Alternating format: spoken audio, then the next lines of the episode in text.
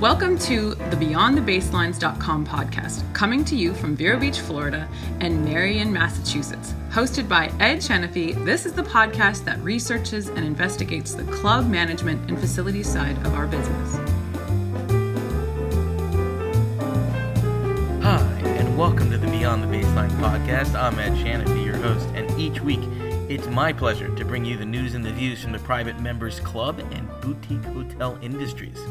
This week, we're talking about the grass being greener with LaMaurice Gardner, grass court maintenance extraordinaire.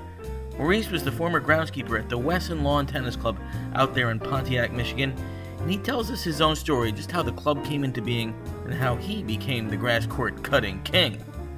His devotion to his craft is evident, and his knowledge of court play and utilization is extensive, something we should all think about across any type of surface. Randy Walker, our associate, discusses how grass court play might be gaining momentum in the States and brings several ideas to the table in this discussion with LaMaurice. But before I welcome Randy and his witty conversation to the podcast, I wanted to remind our listeners just what we do here at BeyondTheBaselines.com, whether it's an executive search for that new director of golf or tennis, or you're looking for a new management team.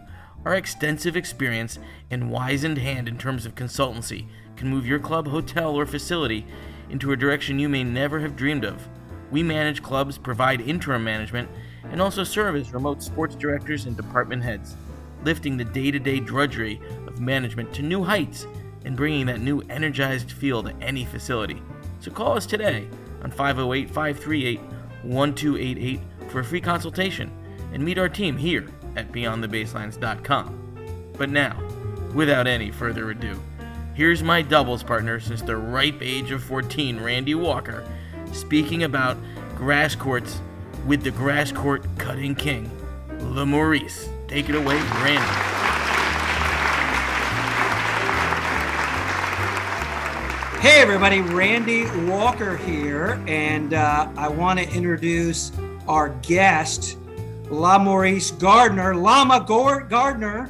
Uh, Lama, great to have you here. I met Lama, uh, gosh, I think it was 2017 when I took a visit to the yep. Wesson Lawn Tennis Club in Pontiac, Michigan, the grass court tennis club.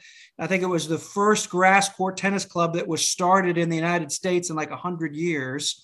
And then the next year in 2018, we hosted a $10,000 open prize money tournament that we labeled the U.S. Grass Court Championships and uh, got to hang out with uh, Lama when he was uh, working the courts and uh, keeping the courts in great shape. They probably were the best grass courts uh, in the United States. And, um, you know, we've uh, stayed in touch since then. And we've had a lot of great conversations about grass court tennis. And, uh, you know, you're an expert in that. We've had some great ideas. So I thought it would be a good idea for us to have a chat and you can kind of spread your knowledge to all the people out there are the the tennis club directors and general managers and club owners and entrepreneurs and grass court fanatics that can you know take advantage of your expertise and maybe learn a few things about grass court tennis yeah yeah as you said you know we've spoken a lot about grass court tennis i'm sure i've taught you some things uh, along the way um, you know i was back then in 2017 2018 i was just just a basic groundskeeper there uh, managed to work my work my way up there at the tennis club um, by the end of it i was kind of running things so pretty knowledgeable on the subject. Um, and I went to Rutgers Professional Golf Turf Management for their uh, turf grass program. So got even more knowledgeable on the subject in 2020, 2021. Um, but maybe if you want to start, like you know, we, you know how you kind of became involved, uh, you know, at Wesson Lawn Tennis Club. You were you were you know in the neighborhood, and that's was kind of your first introduction to tennis and grass courts, and then you know you you you wanted to learn more and then that led you to rutgers to get an official degree uh-huh i mean it started if we want to go way way back we start when i was uh, about four years old i started playing tennis my mom dropped me in some classes that i started doing usta tournaments around nine or ten um, then uh, when about 16 years old uh, the wesson lawn tennis club was was starting its construction back in around 2013 is when they started construction And um, you know, as a fan of tennis, I hopped on board in 2014. Um, just this little high school kid getting in there uh, uh, just just to do something in in the field. Um, and I never left. Uh, I was 16 when I started. Uh, finally finished at 24. So I spent eight years doing that. I just stuck around, kept learning things over the years, um, kept picking things up, and you know, as the guy that was sticking around and and grasping the concepts of it, you know, Bill Massey was uh, was the owner, uh, previous owner of Wesson Lawn Tennis Club. He um, said, "Hey, I'm gonna take care of you. I'll send you off to to grass school somewhere so you can um, you can work on things around here and be the guy." Um, I don't know if he knew he was to be going off and doing all the things that he was doing, or if he just was just trying to get someone to to fill that slot. But um, it all worked out, uh, especially with uh, COVID coming around. Definitely needed somebody that to be there and and run things. Well, maybe we'll talk a little bit about Bill. I mean, Bill Massey is just a tremendous guy, and uh, you know, founded the the Wesson Lawn Tennis Club. He basically um, purchased a public works, you know, factory, etc., and was kind of obsessed with grass court tennis. And he created was it 22 grass courts that was were there, or we had 24 at our peak. Um, we sized down eventually as the years went by, uh, but at one point, yeah, we had 24, 22 when you came and visited because we were planning on building the stadium. And uh, you know, this was, I mean, there was an article in the Detroit newspaper and then in the New York Times, and uh, you know, you know, talking about how it was the first grass court club built in the United States in like hundred years. And uh, you know, one of the things that, that that Bill was preaching was the fact that the grass was the exact grass as Wimbledon because it was perennial ryegrass mm-hmm. and it was the same kind of uh, longitude as uh, as England. So it was a similar climate there in suburban Detroit than it was in uh, London. But maybe you could talk a little bit about you know what perennial ryegrass is versus kind of just you know your regular grass. Yeah. So uh, you have two types of grass. First off, you have warm season grasses and cool season grasses. Your warm season grasses are typically Bermuda. Um, a lot of golf courses don't run with perennial rye, but a lot of the sports turf uh, is run with perennial rye. It's a very strong grass and it also grows back very quickly. I mean, you can take a divot out and put down seeds, and two weeks it'll look like nothing's even happened. And um, and being a, a cool season grass, we're like he uh, said, we're at the 46 parallel, so we're on par with England. So we pretty much look at their their training program out there and run a very similar one. Obviously, they have a much higher budget. they can afford to replace their grass every year. Uh, ours is the same um, bed every year coming back. We just uh, prepare for winter damage and then deal with the winter damage uh, before the next season starts. Um, but other than that, it's all basically the same grass. Uh, they cut a little bit lower. We cut at three eighths, um, just because we're not running a couple week long tournament. We're trying to run it for the entire year, um, so we have to be able to deal with the weather a lot more. Uh, you said it was cut at three eighths. So what would be like? Uh, what would Wimbledon or some of the grass court terms? What would they cut it at? So Wimbledon, I believe, cuts it at three eighths during normal times, and then they scalp it lower for their tournaments for for Wimbledon. Um, I can't tell you offhand what height they they cut down to, um, not with confidence, but it's uh, a little bit more than half of that.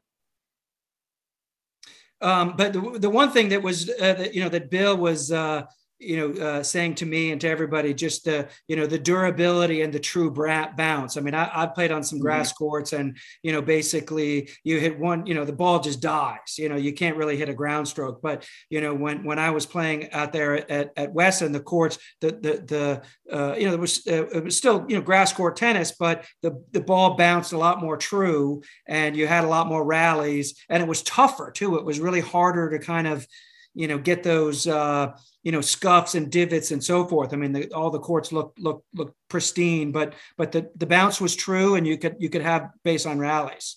Mm-hmm.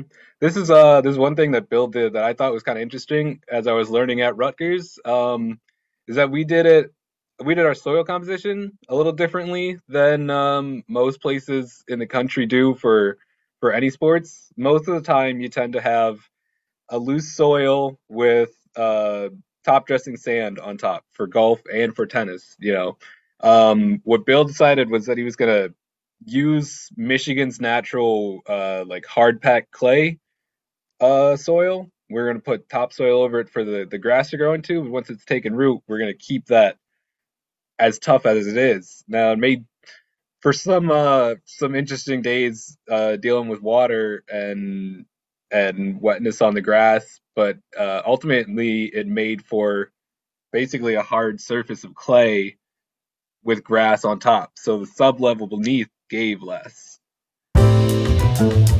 Whether you are a member owned club or a corporate hotel entity, we are the specialist for you in elite hospitality. It's not just the members that should feel loyalty to their club, it's the sense of loyalty combined with the pride of offering superior service and hospitality in every worker that makes a good club that much better.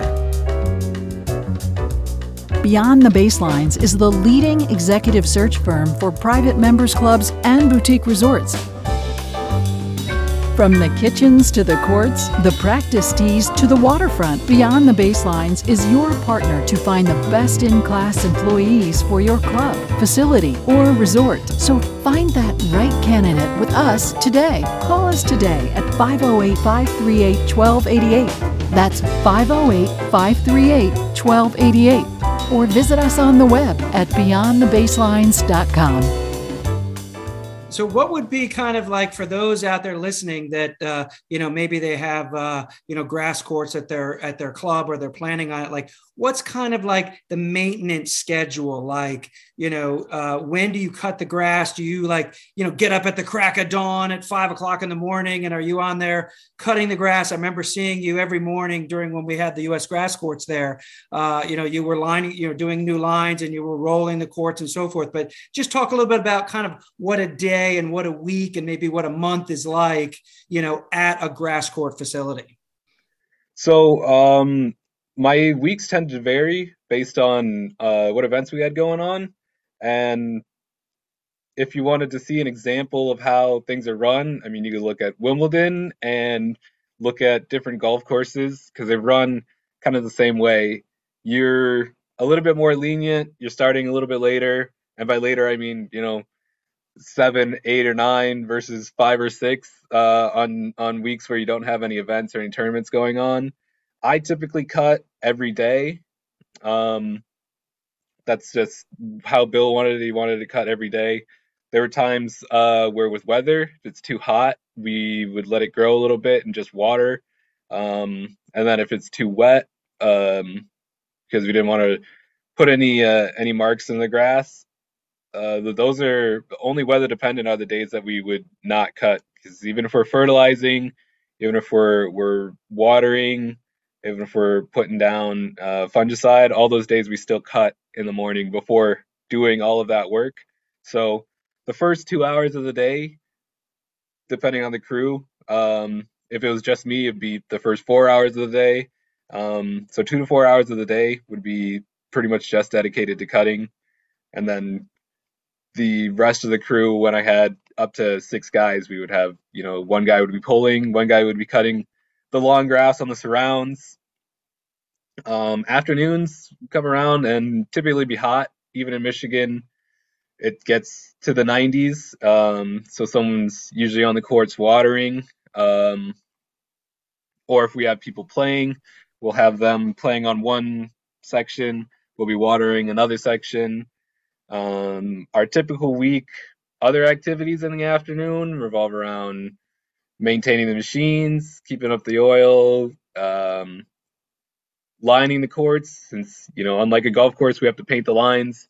Those typically start to fade every two days because remember we're cutting every day. So when we cut the grass, the the the lines tend to fade a bit faster. Um, lining, fertilizing, spreading fungicide, like I said. Um, then on event weeks, things ramp up a lot more because we have a big block of time in the middle of the day where we can't do any of those things because um, for the tournament that you at you were at, and then the 5560 that we used to host, that was our, our USTA national. We would have uh, 120 or so people come and play. Those tournaments, uh, we we were all full up, so we'd get there four, five, six o'clock in the morning, start cutting, and then typically by six or seven in the evening, depending on when daylight starts to die down. Um, right around when the, the dew comes in, um, we'll blow off the lines and repaint them so we can have a fresh set of lines for the next tournament because um, or the next tournament day. Because players playing on the grass will typically also make the lines fade. And between those two things that's about the most we can get out of a tournament day. We just we're just focused on getting the grass to look good because we don't want to be running too many machines around the uh, competitors while they're playing. Like they want to enjoy their play. Now, now, what about like, would there be some courts that would be, I mean, uh, uh, uh, like out of play? Like I know when we were hosting the U.S. grass courts, that uh, I think you know we only used like ten courts, you know, and then ten, and then like, and then the other, you know, ten or eleven courts were you know we're we're we're resting. And then i mean is there like kind of a, a system there where you know i mean i don't think bill really had you know 22 courts going at the same time but i mean did, is it kind of like an alternating like 11 one day 11 the other day or you know using you know knocking this row of courts out for a couple days? And you know what what's kind of the process of when a court gets you know taken offline? So um, everything is is based on you know as the superintendent i would see it and what i see on the courts would be the determination as to whether or not it could play or not. And the the great thing about having the 22 courts and why people would always tell us like our courts look so good is because we don't have people playing on the same courts pounding them every single day. Um like we can jump off from one court to to another. We can leave one court to rest like I said, we would take two weeks to plant seeds if people put a bunch of divots in them. So one court may be not played for two weeks, um, but that was okay because we had four banks of courts that we could rotate through throughout the week um, or throughout the weeks. Now, now talk a little bit about also like the equipment, you know, so you and I have had, you know, conversation, uh, you know, about like, you know, the, you know, it's not just like your regular, you know, Home Depot lawnmower. I mean, you have to have a, a serious lawnmower and serious equipment for, um, you know, having grass courts. And you and I have talked a bit about, you know, just the synchronicity with golf clubs. But why don't you talk a little bit about what specifically Bill had and what he had to buy uh, you know, to maintain those courts and a little bit about the costs of what does it cost for a liner? What does it cost for a, a, roller? What does it cost for a mower? If you're just having an exclusive grass court tennis, you know, only facility, not, not talking about a partnership with a golf club, but if, if you, if you just have a grass, grass court and no other, you know, uh, uh, uh, mowers or anything as part of the club to take advantage of. Mm-hmm. So the the most important machines that we had were the uh, the walk behind uh, reel mowers. So those were about ten thousand a piece. Those were Jacobsen Eclipse twos. Ten thousand dollars a piece for a lawnmower. Mm-hmm. Brand new. So um, those got the most use. Um, being the walk behind, it could handle when the grass is wet. You don't want the big mowers on there. So if it rained the night before, you know, we'd have the the the walk my walk behinds going on it. And same thing with if it's too hot, you don't want a giant mower pushing down on it. So those ones got the most use. Um, the maintenance on those is pretty cheap once you get them, though. I mean, the the Jacobsens were a pretty high end mower, uh, which I think Bill did on purpose. And maintaining them, I had some belts that would break every once in a while, but those would be easy to get to. Um, and then the big mower that I was talking about was a was a five bladed uh, diesel Jacobsen. I think it's a Super LF80 was the designation on it. That was about a forty thousand dollar mower new. Forty thousand dollars for a, a high end mower. Uh huh. That was the that was the one that you'd see Bill riding around on top of. Uh, that one, it's a lot faster to get the get the courts done with that one. Um, other equipment, the painter that we used was a was a three wheeled manual push painter. It's basically a bucket with a wheel in that bucket that rolls another wheel that rolls a wheel that stripes the lines down onto the grass. Um, that was around 1500 I believe when he got it brand new. Um, we also had a Husqvarna riding mower for all the the long grass because for the four acres of of quartz worth that we had, there's another three acres of of just long grass outside to to look pretty Just pretty. kind of well. barriers, barriers around the courts. Yeah. Uh huh. So that was, I think you can find those for two to three thousand right now, brand new.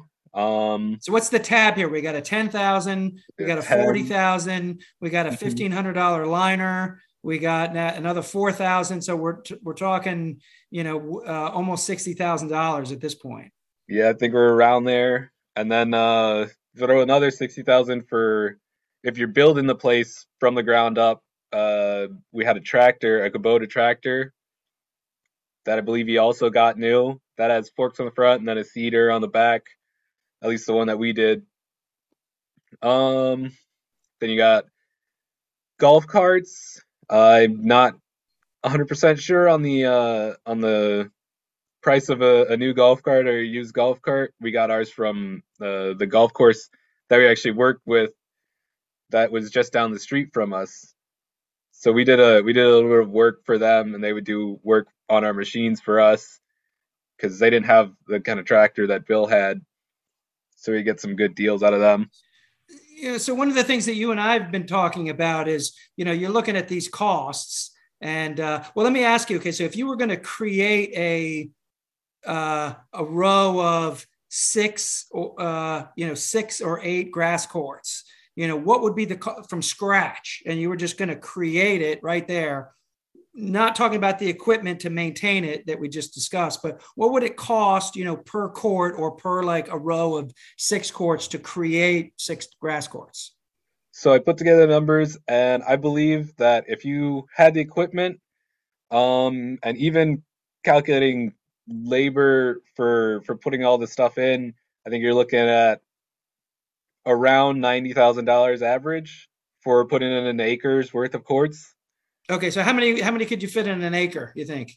Uh, you get about six courts in that. Okay, ninety thousand for six for six courts. Okay, hmm so um, you know one of the things that you know that we have been talking about is you know to make this kind of financially viable for a club or you know an entrepreneur and so forth is you really have to have access to that uh, grass cutting and grass maintenance um, uh, equipment. And uh, I think you and I were talking about like I, I had suggested to you like, well, what if you if you if you're at a at a at a golf club and you just tell the golf club people just hey just make another extra putting green and put netting net posts there and you have a have a um you know your grass court tennis club. But you even said that it's really uh, it, it really is actually just like having an extra fairway. It doesn't even have to, be as low as a, as a putting green. So, you know, talk a little bit about the comparisons of a grass tennis court to a golf course green or a golf course uh, fairway or tee box. Yeah, that's uh that's absolutely right. Um like when I went through uh Rutgers, I went to the Rutgers professional golf tour golf turf management program. So I was there with a class of 36 other people interested in turf, but they were all every single one of them into the golf uh field. Everyone was on a golf course somewhere, but we all learned the same thing and um it's my job is sort of easier than theirs was because they had to deal with like you said putting greens which are cut at half the height and are way more subject to disease. The fairways are a lot easier to maintain. You don't have to be as precise on the cut uh, with the uh, with the reels. You don't have to put down as much um, as much fertilizer and and fungicides for it or pesticides. So all of the things that it would take to maintain uh, the grass tennis courts are is already information that the superintendent and the assistant supers would know at um, at a golf course. And again, all their equipment is the same thing, without the exception being buying net posts and nets and uh, a painter. Everything else is is the same stuff. You can hook into your your same irrigation systems.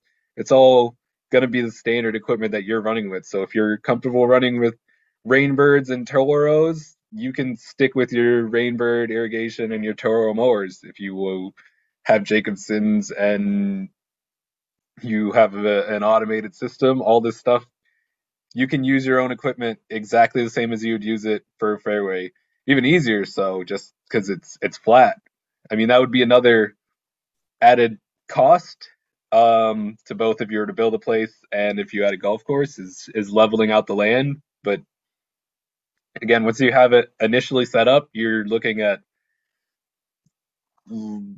barely any water and just a few extra hours of labor to cut it to maintain um, an acre's worth of, of courts. So that's basically like, you know, half a fairway of a short par 4 mm-hmm. Yeah. uh, you know, and that and that's I think is the interesting thing that is if if there are ten, if there are you know golf clubs out there that have vibrant tennis programs, um, and if they do have you know an acre, half acre, etc., and they have all those equipment, it's it's it's it wouldn't cost that much more to just add in some grass court tennis tennis courts um, and you know or or if you're an entrepreneur and you want to you know create some grass courts on a on a on a you know a slab of land if you're able to find that slab of land that's you know in very close proximity to a golf club you could do a deal with the golf club and say hey listen we'll you know borrow you know could you borrow you know could you mow our grass or you know maintain our grass you know in exchange for you know your members get to play or you know or you could just you know rent them which would be a, a whole lot more whole, whole lot more savings than than than buying all this equipment mm-hmm. our uh like i said uh crystal lake golf course in pontiac was uh very helpful and friendly to us we they would use some of our equipment and then they would if we ever had any problems they would maintain their equipment and then we could also just come to them for advice. I mean if you're an entrepreneur and you're you're trying to say you've got a, a spread of brown patch going through any any superintendent's going to know how to deal with that. So having people to lean on uh is is super good especially you know like golf is not in competition with tennis. It's not like they're going to see you as a threat to their membership, even if you don't have any membership sort of agreement. Um, and then, like you said, a membership agreement uh, also works out well. I mean, I don't know if you've talked to anybody from the Wesson Indoor Tennis Club, but uh, our members got a discount over there. So we had two tennis clubs that were right next to each other, coexisting. At Beyond the Baselines, we have over 25 years of experience with management of private members clubs and boutique resorts. Whether it's finding the inefficiencies caused by the blurring of roles between management and board governance, managing a single department, or educating and mentoring a key employee, we have served the private members club industry like no other consultancy since 2007. Partnering with club governing bodies and working alongside management, we bring a team of highly specialized and experienced experienced associates for that personal touch and hands on management style to achieve long term goals with short term results. At Beyond the Baselines, we understand the traditions and importance of membership, but history and connections to a bygone era shouldn't inhibit growth. In fact, we believe they can be a catalyst for change. So please visit our website at beyondthebaselines.com or give us a call at 508 538 1288. That's 508 538 1288. 88. But, but talk a little bit about, you know, what you experienced with the membership at Wesson Lawn Tennis Club uh, you know, as far as the allure of grass, you know, I mean, like there's so many people that I talk to in the tennis world and, uh, you know, or just tennis fans, and they would just love to play on grass and have that one chance. And, you know, they'll try to go to, you know, Newport or, you know, any opportunity they have to, to play on grass because it's just something that is so, you know, elusive to so many people. But just talk a little bit about, you know the excitement that that the membership had at your club at playing grass and kind of maybe what you experienced by you know people coming in to play you know tournaments there or you know were guests and just talk a little bit about the excitement you know because it just it it it, it does add a lot of value i think to mm-hmm. a club and it just adds a lot of excitement but just talk a little bit about what some of your experiences with that yeah, absolutely. Our members loved the grass. Uh, it was great coming out, especially as I was uh, I was working hard on the grass, and for them to come off and be like, they're they're playing great today, Lama. It's like, ah, it's great to hear. You know, it's it's so satisfying to to to go out on something like that. And um, uh, our members, uh, particularly older uh, members, loved it too because um, you had you, you, it's a lot better on your knees um, that's one thing I didn't even think about until working at the tennis club is um, that the people come out and play three, four times a week, which wouldn't have people who wouldn't be able to play otherwise on hard courts. It just takes a toll on your body after a while of playing tennis. I'm still young, so I don't have to deal with that yet, but uh, definitely. Well, um, unless you want to like dive like Boris Becker on the courts and so forth, but uh, but still that's uh, you know i mean i think if people belong to you know a clay court tennis club or a hard court tennis club or indoor tennis club and they have an opportunity to also play grass i mean it, mm-hmm.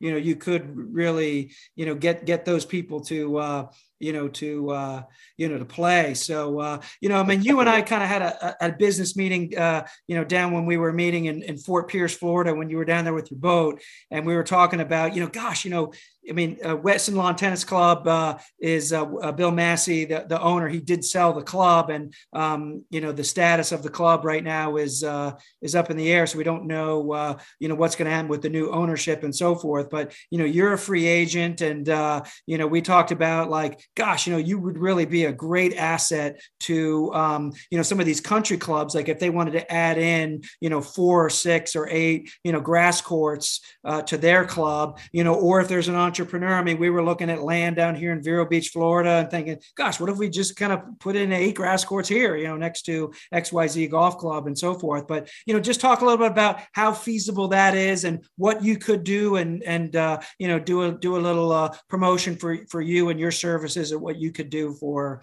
um, you know, installing grass court tennis clubs, grass court, grass court tennis courts. Uh huh yeah, as you said, um, the tennis club is sold, so I'm a, a free agent right now. I do um, just freelance work. Uh, I'm pretty well known in the community around here, so people call on me if I ever need any landscaping, grass, or tree work. Um, but the only part-time or full-time anything that I do outside of here is I do work with the Navy, and then I'm a, a sailing instructor out in Virginia. But at the drop of a hat, if a contract comes up in which someone um, needs uh, guidance on this, somebody says, "Man, I really want to start a grass tennis court here, but I don't know where to start." I can be that jumping off point. I can build you a, a budget, build you a schedule. These are all things that I learned in um, in Rutgers turfgrass school and put to use during the two years that I was in charge over at Wesson, and would love to put to use again. Um, because I'd love to see grass tennis build uh, what we were trying to build. Unfortunately, the timing is just bad at Wesson with you know COVID going on, losing a lot of membership. But um, it's definitely a feasible and definitely profitable thing that you could do. I mean, we had 150 people at some tournaments, and we had, as you said, the tournament that we had with you there and people are really excited about the idea of grass tennis. People are coming from California on an annual basis to come out to Michigan to play grass tennis. So there's definitely a market for it. It's just you just gotta awaken that market. Well, uh, Steve Tignor from Tennis Magazine, tennis.com, he wrote a great article after our U.S. grass courts championships where he talked about, you know, that the Wesson Lawn Tennis Club, you know, could be kind of like the national grass court tennis club and to sell national memberships. And, you know, like you said, people were, uh, you know, we'll fly in from, uh, from, from way out of town just to have a weekend on the grass and et cetera. And, you know, we drew really well for our U.S. grass courts tournament. We had, you know, players from pretty much all around you know the country and even you know players from Canada coming down to play in the tournament. So yeah, I'm a big proponent of grass court tennis, and I think that really adds value to a club that you can say, hey, we have grass court tennis courts and um, you know as long as you know if you have the if you, if you have the budget you know or if you have the grass uh, uh, uh, uh, you know operations with a with the golf club also at your club it really could be um, something special. So how can people uh, find you lama if they uh, want to uh, hire you as a consultant to uh, talk about grass court tennis? Um so my email uh, it's a little funky. It's m-a-j-i-c-l-a-m-a at gmail.com um you can find me there. Um i don't have my business phone number anymore but um, you can also find me on on Facebook. My name is La LaMaurice Gardner. Uh, if you're to send me a message over Facebook Messenger, contact me there.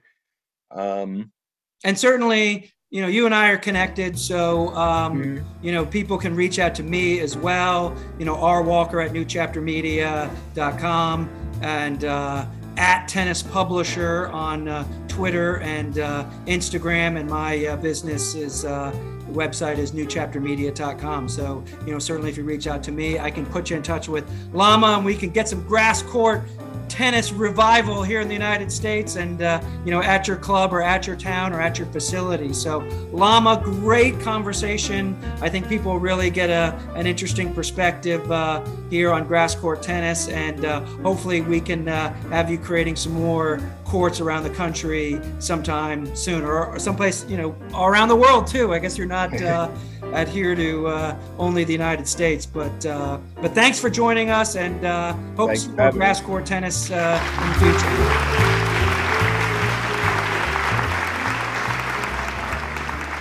Thank you for listening to BeyondTheBaselines.com podcast. It's a pleasure bringing you each week's news and views and great guests from our tennis, fitness, and country club industries. You can always reach the team here at BeyondTheBaselines at gmail.com or on the phone at 508 538 1288.